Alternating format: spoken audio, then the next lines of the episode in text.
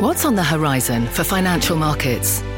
At PGIM, it's a question that over 1,400 investment professionals relentlessly research in pursuit of your long term goals. Specialised across asset classes, but united in collaboration, our teams provide global and local expertise. Our investments shape tomorrow, today. Pursue your tomorrow with PGIM, a leading global asset manager. You're listening to The Exchange. Here's today's show.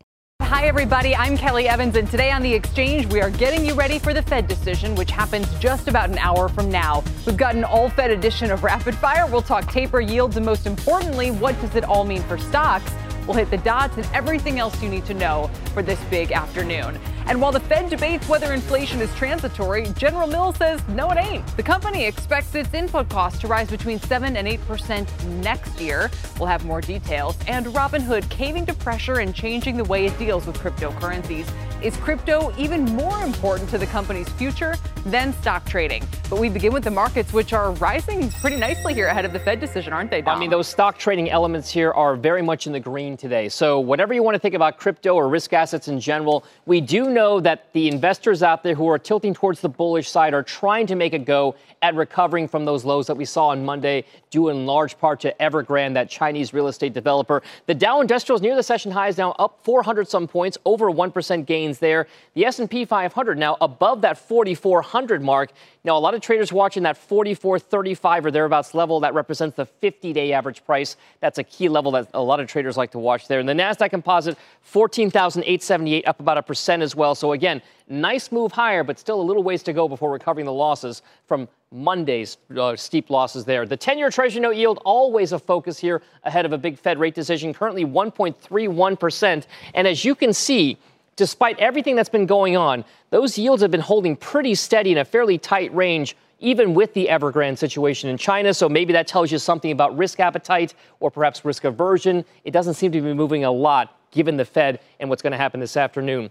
As for places that we've seen some real, I guess, shrugging off, check out Expedia, Booking Holdings, and American Airlines. On a week to date basis, you can see here these stocks have really largely shrugged off all of the Evergrande issues here. Travel related reopening type companies here have been up on the week and have not really felt any kind of pain from that. So watch those travel stocks. And then one more to watch today a massive slide on a relative basis in a mega cap stock that we all care about because it's such a large part of the S&P. Facebook shares off 4% right now. Now they're only up about 25% year to date. This after the company tells us that they may be underreporting some of the results in its advertising business tied to iPhones. Why, Kelly? Because anyone with an iPhone knows that now Apple asks you whether or not you want the apps to track your track, track your traffic across applications it makes it a lot harder for advertisers to advertise if you say no. That's going to have a possible material impact on their results. So Facebook shares down on that, Kelly. I'll send things back over and, to you. And Dom Epic also saying Apple's still banning it from the uh, App Store. It just a sign, in, uh, I guess, today of Apple really throwing its weight around. At the end of the day, we're all accessing the, this content on our phones. Well, it's not just on our phones. Apple has, remember, made it part of its core identity, right, over the last several years to say that if you have an iPhone product, if you have an Apple product, your privacy is one of their top concerns. And this privacy issue is now having a lot of ripple effects across people who use that advertising platform to kind of gain their revenue. So yeah. this is going to be a huge theme that develops over the course of the next several years, especially when it comes to regulation in big tech. Exactly. Dom, thank you very much. Dom Chu, stocks are rebounding ahead of the Fed decision as House Democrats also pass a bill to suspend the debt limit until next year and fund the government through November. We'll have more on that in just a moment. Also, China's Evergrande Group says it struck a deal on a bond interest payment due tomorrow, but could Powell and company rain on the rally? Joining me now is Steve Wieting. He's the chief investment strategist at Citi Global Wealth. Steve, could I dwell on China for just a moment with you? Because it's probably the only sure. opportunity we'll have in the next hour. Um, uh, did they buckle here? How do you how do you read this sequence of events? Well, first off, I would just say that Evergrande itself is a domestic Chinese issue. Its external borrowings are $14 billion. Whether or not that's paid probably uh, will be over the near term. This is not a systemic level event. What is material is that there's been a severe deterioration in housing finance and real estate and property finance in China. That's going to slow the sector significantly. And so China at this point needs to ease macroeconomic policy to probably meet its minimum growth targets. Sure. This is uh, a significant hurdle, and that slowing for the rest of the world is material. But this could have easily been blown out of proportion in terms of macroeconomic event.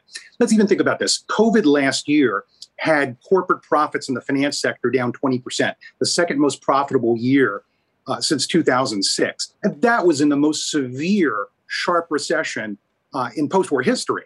And so the idea that this small liability inside an economy that is really not closely connected uh, through financial channels is going to blow up the world was easily overstated. Fair enough, but I think the big questions for investors right now are should they uh, look to these opportunities in China to buy low if you think stocks are making a comeback, or as many have been warning, is China now uninvestable as Xi Jinping possibly pivots the economy? And how does that fit into asset allocation more broadly? I mean, this is what you do so well is kind of give us that whole global landscape. And if we lose Chinese growth at the margin, what does it mean for everything from commodities that people might be investing in because they like the secular EV growth story, for instance, but now do they have to contend with slowing demand from China or not? I'm just curious how you would put that all together. And it, because again, it feeds into, you know, the attractiveness ultimately of US equities as part of the puzzle.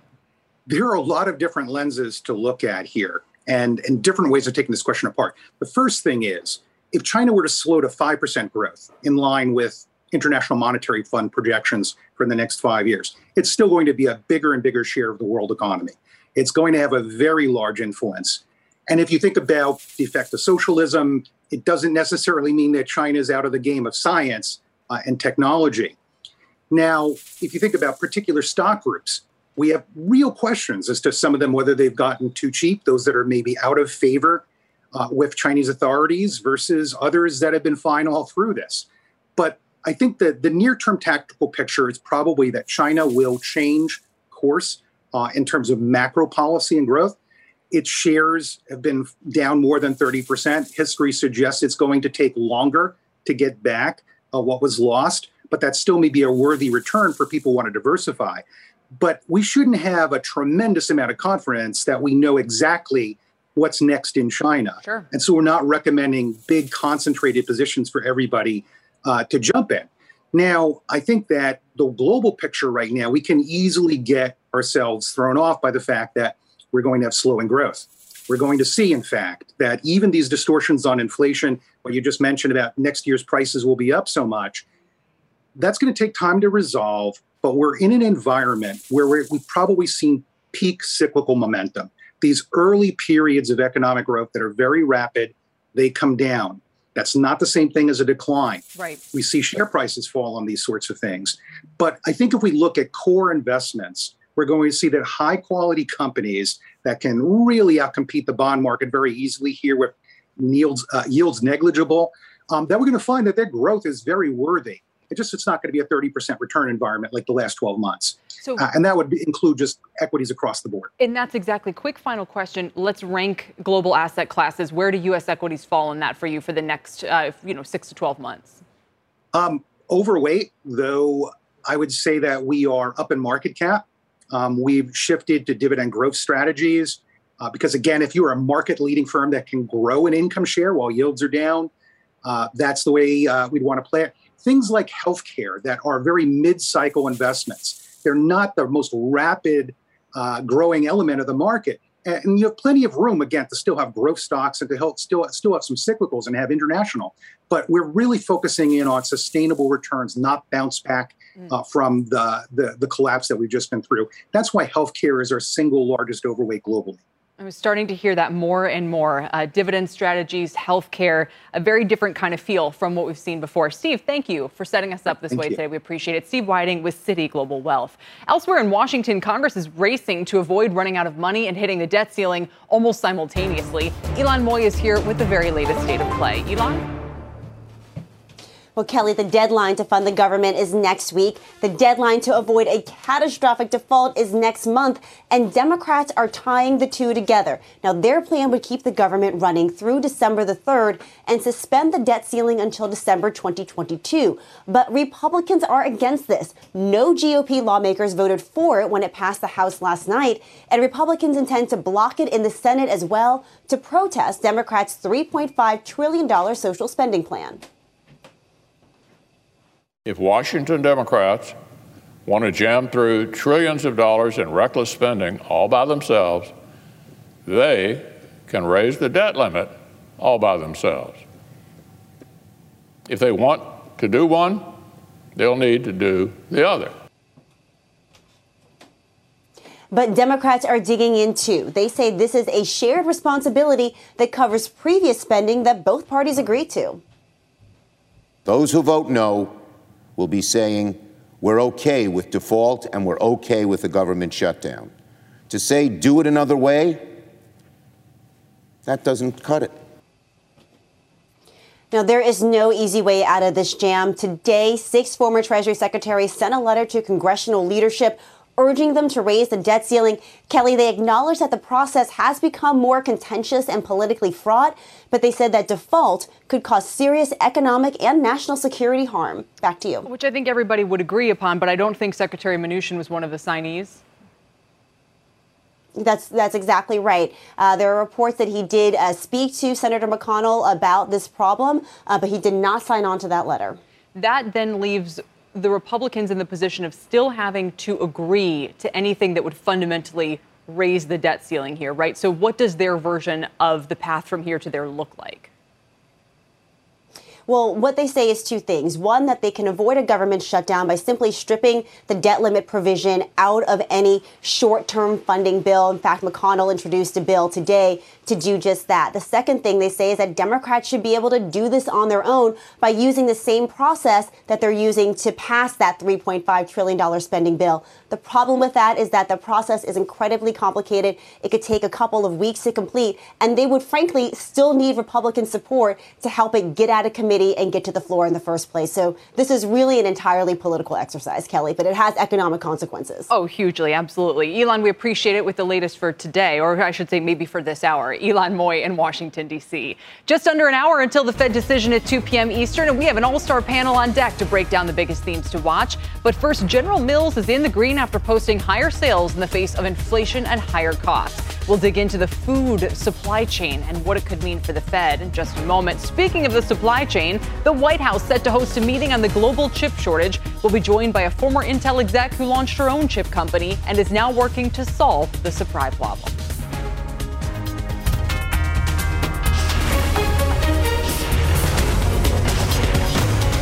This is The Exchange on CNBC.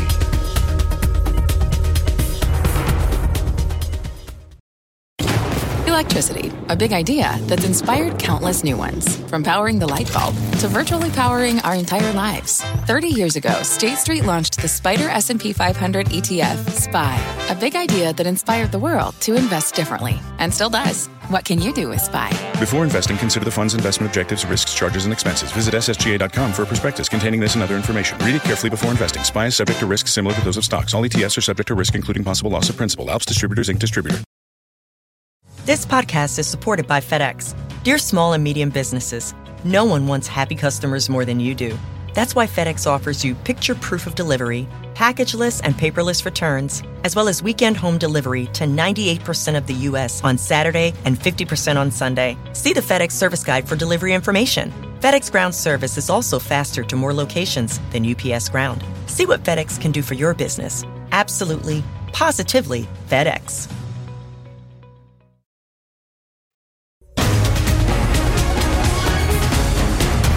Welcome back. If the Fed needs a case study in transitory, look no further than this morning's report from consumer giant General Mills. The company warning it's facing price increases on many different fronts, the highest costs in at least a decade. My next guest says General Mills may have an edge in dealing with this if they act early and aggressively on pricing. Joining me now is Evercore ISI Senior Managing Director David Palmer. David, welcome. Thank you. So, good afternoon. Is it correct that General Mills thinks its supply costs will be up 7 to 8% next year? This is for fiscal 22, and so they they nudged that up from just seven percent. So things are getting worse even lately. Uh, but as you said before, they've been more aggressive on the pricing side of things, and they seem to have room on the productivity. So they seem to be doing better than the average food company right now. Sure, and I'll come back to that in a moment. But tell us why their supply uh, costs or their supply chain problems and the input costs are still getting worse. A lot of it is labor. There's labor in everything. There's labor in these food costs, logistics, warehousing. Uh, the, it's causing issues with the amount of uh, shipped on time and in full that any retailer is getting. And so sometimes it's having an impact on the actual top line as well. But for General Mills, it's really more about the costs. They're making do, they're getting their shipments to match the consumption at least, but it's coming with these elevated costs, as they're saying. So right now, it looks like they have enough pricing that's going into place. They had 4%, it's probably on its way to five or six. But even that, they're saying might not be enough. So there's a lot of inflation out there. So, if the cost of labor is now making their costs continue to go up into next year, is the Fed helping or hurting their cause, or is it completely irrelevant to it?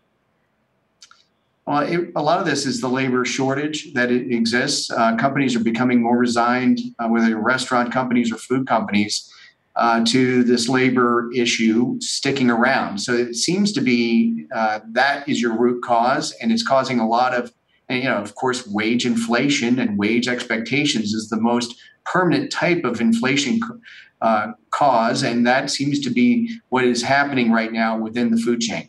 Very, very interesting. So let's turn to how they're dealing with it. Um, because again, even with companies facing what they're facing, they do have options. The way they employ those will tell us a lot about the economy and then in the next year or two. You mentioned productivity, innovation. How are they using technology to get around the need for more labor hours? Well, certainly e-commerce has been a big channel uh, growth opportunity for them and for others. Uh, General Mills, in particular, has a pretty good e-commerce presence, partly because of this pet food business, which has been explosive in its growth. And one of the big surprises for this quarter for General Mills was the pet food business. Uh, people are having uh, uh, pets these days with, people being at home. Uh, they're seemingly valuing their pets more. They've redefined that with Blue Buffalo that uh, what pet parents will pay for f- pet food, and they're growing very nicely 20% growth in that category. Uh, and then, of course, convenience and food service is coming back quickly for them. But e-commerce is also growing nicely, and that seems to be a permanent two two year step up, much like you're seeing happening in the restaurant channel as well. So, final question then. Sort of, you said General Mills, you'd still be constructive. They are going to, uh, as it sounds, pass some of these costs uh, on. How much of those costs should consumers expect to face, and will that protect their profit margins? You know, the average food company out there is going to be doing something like that mid to high, you know, mid at the high end of the mid single digit type pricing.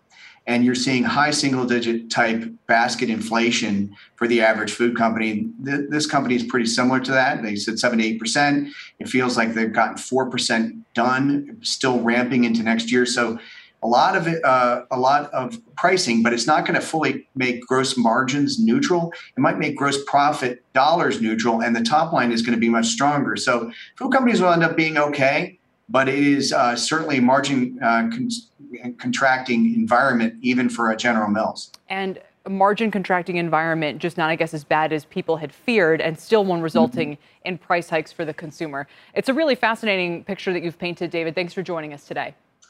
Thanks for having me. David Palmer with Evercore ISI. Speaking of high prices, let's take a quick look at shares of FedEx today. It's having its worst day since last March in 2020, the pandemic nadir. FedEx shares are down nearly 9% right now. You've heard a lot of companies complain about higher shipping costs because the labor shortage is making companies like FedEx pay more for their new workers and to require overtime from existing workers. So instead of benefiting from all this, FedEx is actually struggling. Those higher labor costs are weighing on their earnings as well, forced them to cut guidance for 2022, I believe only 90 days after they said it. Shares are negative on the year by about 11%. Rival UPS is positive by about 10%. Coming up, shares of Robinhood are higher after the company announces crypto wallets. What's it mean for rivals like Coinbase and the rest of the crypto ecosystem? And ahead of the White House's Semiconductor Summit, we'll speak with a member of the President's National Security Advisory Committee on how to address the global chip shortage. As we head to break, here's a look at the Dow 30 heat map on a pretty strong day across the board for equities. We're back in a moment.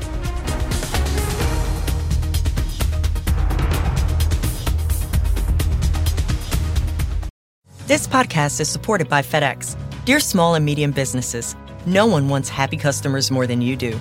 That's why FedEx offers you picture proof of delivery packageless and paperless returns, as well as weekend home delivery to 98% of the U.S. on Saturday and 50% on Sunday. See the FedEx service guide for delivery information. FedEx Ground service is also faster to more locations than UPS Ground. See what FedEx can do for your business. Absolutely, positively FedEx.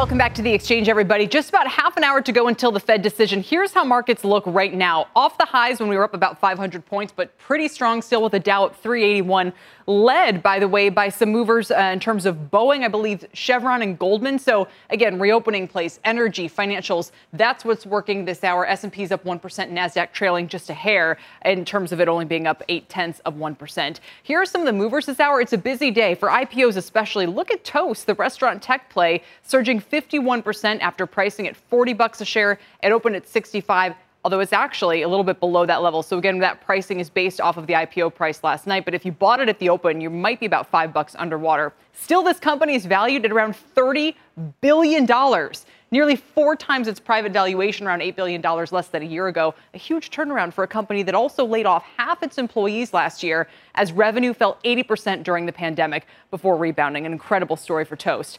Meanwhile, shares of AKA brands are lower in their first day of trading. They can't even price uh, above the IPO price from last night. This is a fashion company aimed at Gen Z and millennials. It opened at 950 after pricing at 11 even that was the low end of the range uh, in fact shares then are slightly up from where it opened today by about half a buck. And other news, investors are cheering News Corp's billion dollar buyback plan. Its shares on track to snap a three month losing streak, the longest since March 2020.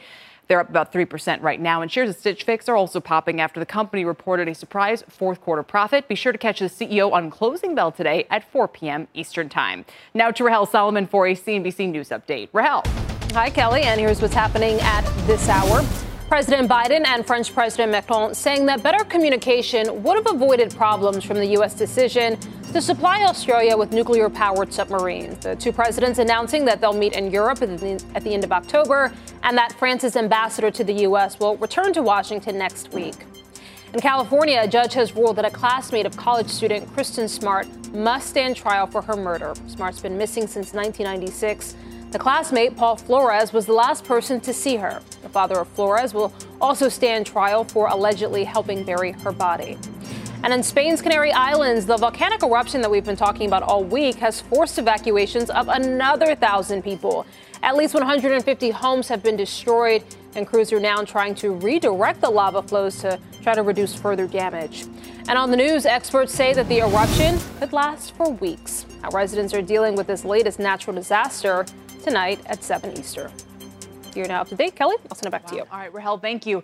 Now, the taper timeline, what bond yields are telling us about the state of inflation, mapping the dot plot, and what it all means for markets with about half an hour until the Fed's rate decision. We have all of that and more coming up in our special Fed edition of Rapid Fire right after this.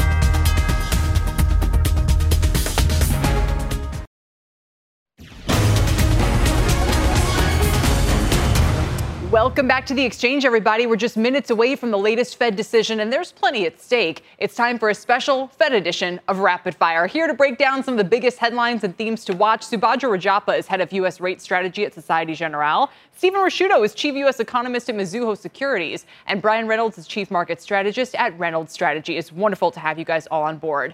Our first topic is this the taper or just the tease for it? Fed Chair Jerome Powell signaled potential for tapering asset purchases at Jackson Hole last month, but he noted the need for improvement in many areas of the recovery, particularly the labor market. Now, you'll recall, while the unemployment rate dropped to 5.2% last month, we only added 235,000 jobs. It was now nearly half a million below estimates. So, does this meet the Fed's threshold for substantial improvement, Brian? I don't think so. We're close on unemployment to where they were when they started raising rates in 2015 5.2 now, 5.1 then. But we know they did too much too soon back then. So I think they'll want to see it go lower before they start raising rates. So I think we're away, away away from a, from a rate hike. A ways away still. Steve, you agree? Well, I think we're a ways away from a rate hike. Are we a ways away from taper? Uh, that's a different story. I don't expect one to be announced in September, but I do think you'll get tapering announced in no- November and executed in January. What, Steve, does that mean for the language that we should expect today, both in the statement and in the press conference? So then every, I think everybody here is on board with the idea that we don't get the taper announcement today. We get, as we would call it in TV, the tease for it. Yeah, in terms of the, the post meeting policy statement, I don't think you're going to see much significant change uh, in that policy statement because, as Brian you know mentioned, we still have some room to go in here. Even if you think of the Fed's own long term target for joblessness, it's four percent.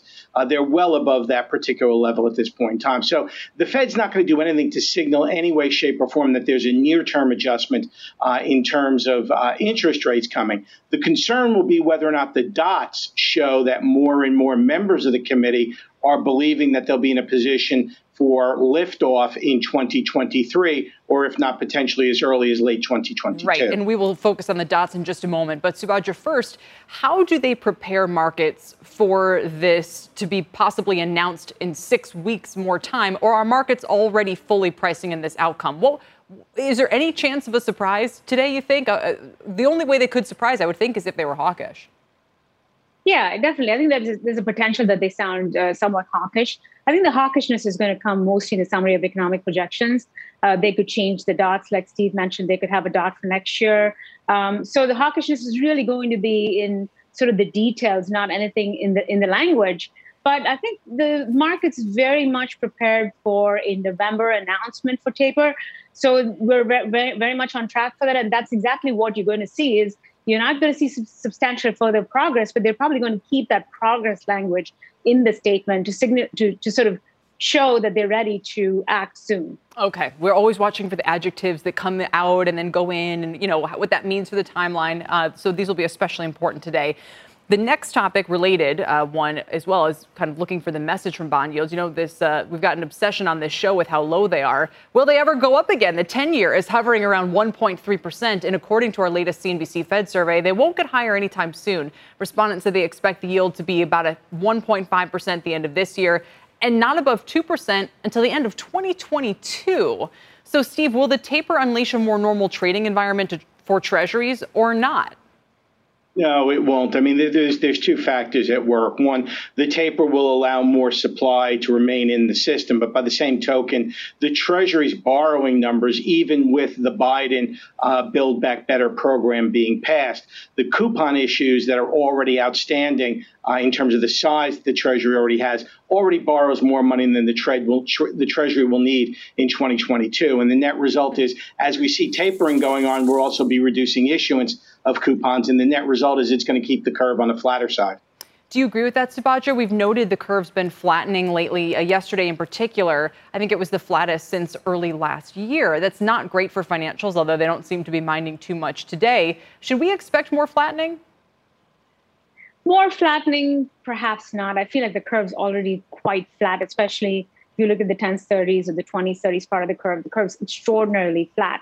So, you know, more flattening, perhaps not. But, you know, the other sort of point that I would make to what Steve had mentioned is that the demand dynamic has been very, very strong. So anytime we do see a sell-off based on strong fundamentals, higher inflation, a taper announcement, or anything like that, I think you're going to see investors coming in and buying as as bonds, uh, you know, sell off. You're seeing very, very strong demand from from foreign investors. You're seeing demand from domestic investors like pensions and insurance companies. So that's going to cap the rise in yields, if you will. And Brian, how much of this is because there's so much liquidity in the system, so to speak? You know, do you think there's economic information from a 1.3% 10 year, or does it actually reflect the need for the Fed to start uh, taking some liquidity away? I think it reflects reflects the need to take some liquidity away because we just talked about the supply of treasuries and the demand for them. And the demand is only going to increase because I've detailed a number of states that are taking in a lot more money from personal taxes, especially capital gains taxes. That money goes into their pensions and that goes into the credit market. So you've got the potential for a lack of supply and an increase in demand. There's not enough bonds to go around.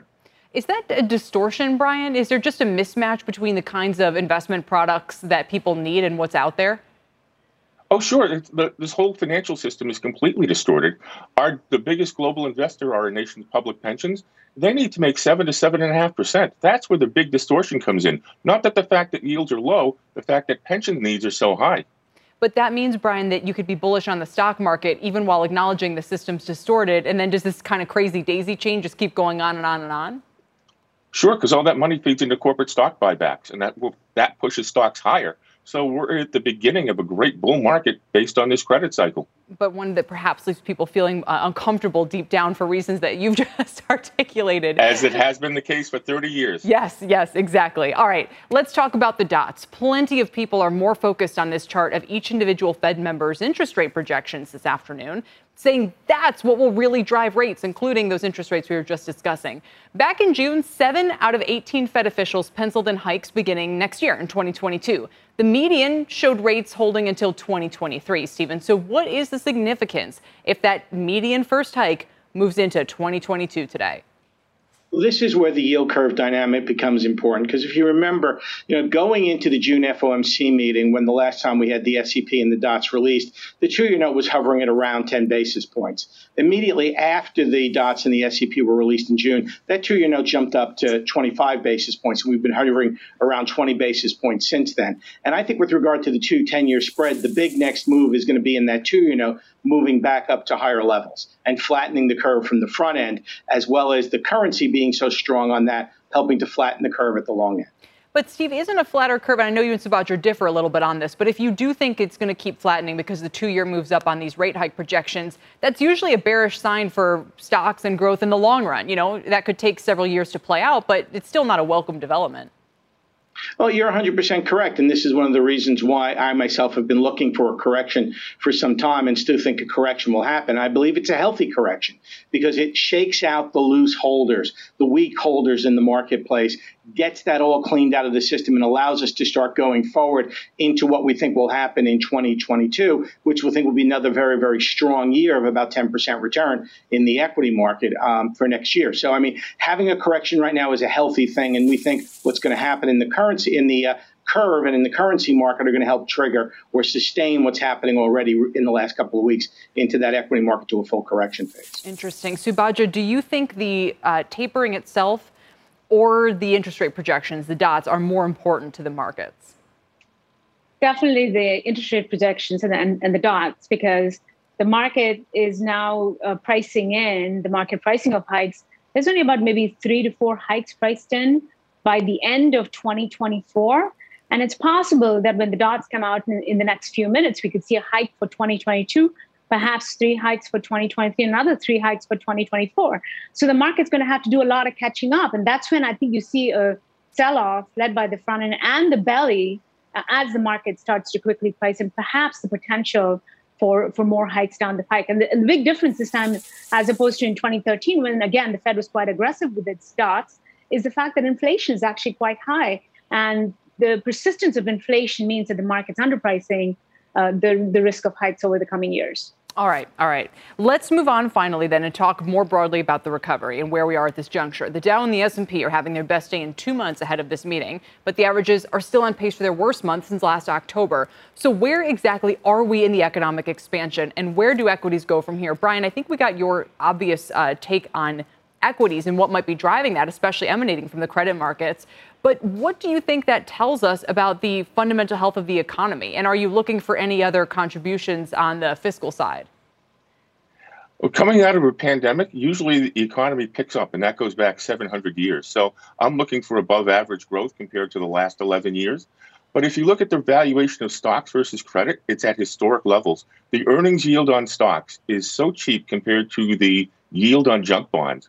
And I know some people will say, well, that's comparing an expensive asset to another expensive asset. But junk is the currency that we convert stocks into LBOs. We had the same setup in 2014, and people were saying the same things. Oh, junk bond yields are too low.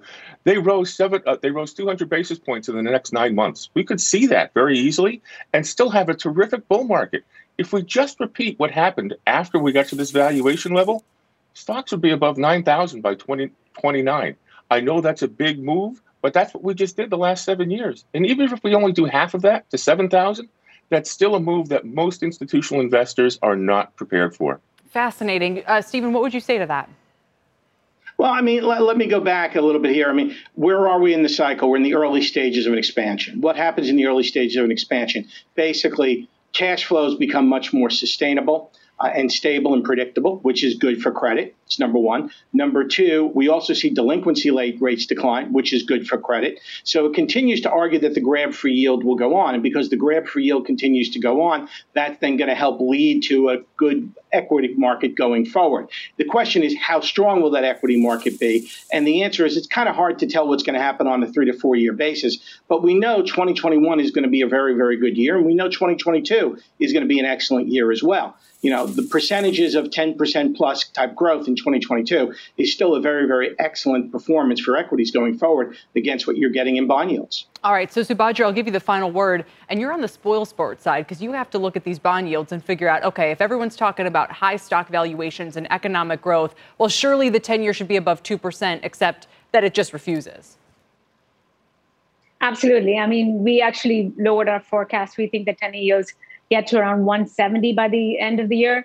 And that's because of all of the dynamics on the demand side of the equation. And, and as far as bonds are concerned, it's not just a US story, it's a global bond story. Yes. And as long as you know bond yields as well as uh, JGB yields remain low, you're going to see this constant foreign demand because on a currency adjusted basis, treasuries continue to look attractive for foreign investors. All right. So we'll get the T's for the taper, uh, maybe the dots coming forward, flattening the yield curve a little bit, but still a good setup in the long run. I, I hope that's an accurate synopsis of what we've just heard here today. Thank you all for your time. It's great to have you. Subhadra Rajappa, Stephen Ricchiuto, and Brian Reynolds for Rapid Fire. Still ahead, Volkswagen's truck unit is the latest automaker to warn about tight supply thanks to the ongoing chip shortage. We'll speak with the former president of Intel, Renee James, about how to solve it next. And before we head to break, it's Hispanic Heritage Month. All month long, we're spotlighting CNBC contributors, business leaders, and our own employees. Here is former United Airlines CEO Oscar Munoz.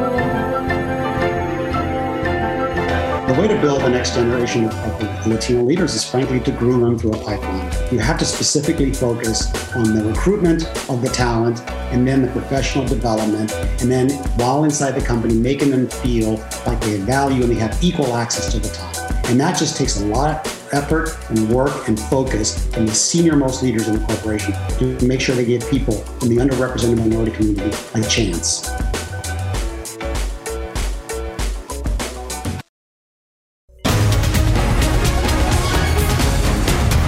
Welcome back to the exchange. A broad rally in the semi space today with all 25 components of the SMH ETF positive, led by Micron, Nvidia, and NXP, all up about 2.5%. Now, this comes as the White House plans for a meeting tomorrow with industry leaders in an attempt to address the chip shortages that have hampered other industries. But what do these companies actually need to get these all important chips out the door? Let's ask an industry leader. Joining me now is Renee James, founder and CEO of the chip manufacturer Ampere Computing. Renee, it's great to have you. I know you're really focused on solving this issue. Um, what do you think the focus will be at this confab tomorrow? Um, and, and how, I mean, we've been talking about this issue for a year now. And we have, you know, some people who come on and say, you know, they point the finger at companies saying they should have had this figured out by now. And everyone's blaming each other and pointing the finger. And now the U.S. government wants to spend a bunch of money to try and solve it. But what do you think really needs to be done? Well, first of all, thank you for having me on, Kelly. Um, you know, I think we had a perfect storm in semiconductors, and all morning we've been talking about shortages from labor and shipping issues. It's hitting every industry, so it's not unique to semis. What is unique to semiconductors is unprecedented demand. And, you know, as many of your guests, as you pointed out, I went back and, and watched every segment on this topic that's been on CNBC for a long time. And we had an unprecedented demand um, and through the pandemic, I think we uh, the industry as a whole thought that perhaps demand would taper. It didn't taper. It in fact grew. It's not cyclical. It's sustained demand. That's great news for semis. Unfortunately, to lay in more capacity takes you know 18 to 24 months. So we're into it in some sectors, depending on the kind of semiconductor we're talking about. Things are beginning to ease towards the end of the year in high performance, like what we build at Ampere, these you know large high performance chips, um, it's going to be another 18 months probably of tight tightening, and it's up and down the supply chain. It's not one piece. So what you, you asked a great question. What are we going to do tomorrow? We're going to talk about what we're going to do for the long-term health of U.S. semiconductors, which is very important. I'm really um, pleased that this administration has been able to pass in the Senate a bipartisan approach with the CHIPS Act. I'm looking forward to that appropriation tomorrow. What we're going to talk about is the improved um, data collection and transparency required to understand what the real root cause uh, issues are and what we need sure. to put in place. Let me so ask. That, so let me. Yeah, I mean, I wonder, Renee, are we making too much of a pandemic? Right? Do we need to have a complete? Is the is the answer to what happened that we had a global pandemic, an unprecedented situation to deal with, and everyone's scrambling to catch up? I mean, is it that simple, or did this somehow reveal other flaws that we have an opportunity now to fix? I think both. I think what we thought was that we, I, I, think this demand signal might have been read incorrectly in 2019 and 20. And in addition to that, it uncovered um, the fragility of the supply chain for semiconductors worldwide and the decline in US manufactured semis, which, as you know, is not just a supply chain issue, it's also a national security issue for us. So, um, you know, one of the things that companies like mine, a small company, a startup only four years old, however, I've been in this business for over 30 years, we know that there's some systemic long term things that we need to go after to build the health of US semiconductors. And that is what the Commerce Department is focused on talking with all of us about tomorrow and working on over the next five years. I mean, this is not a short term thing, it's something we need to get after as a national agenda. Yeah. Final question then. What does financial support, which I presume this is from the US government, do to change what would otherwise be the private sector scrambling to do this on its own?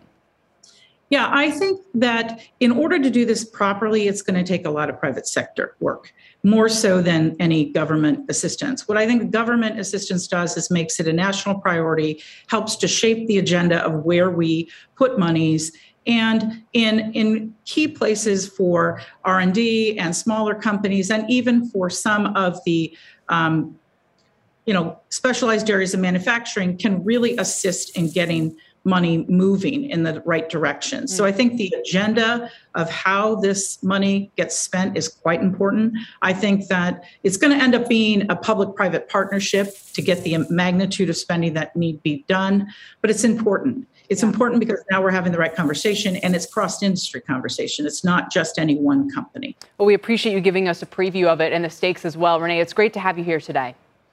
Thank you. Thanks for having me. Renee James with Ampere.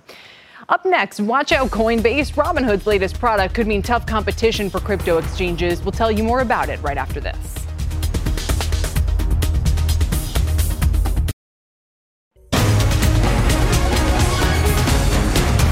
Welcome back, everybody. Shares of Robinhood are up about 5 or 6% today after launching crypto wallets after users demanded ownership of their digital assets. Kate Rooney is here with the details today. Kate?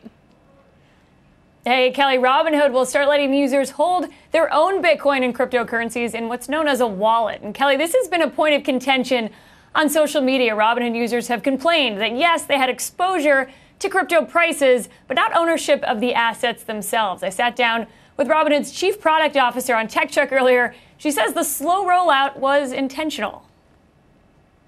One is making sure that we do this eh, with enough safety and safeguards in this. Wallets are, in crypto is an emerging ecosystem. It's an emerging market. We want to make sure that it can, we can expand the access to the market, but do it safely. So that's one reason. And the second is we're trying to take a different tack here by building it in public.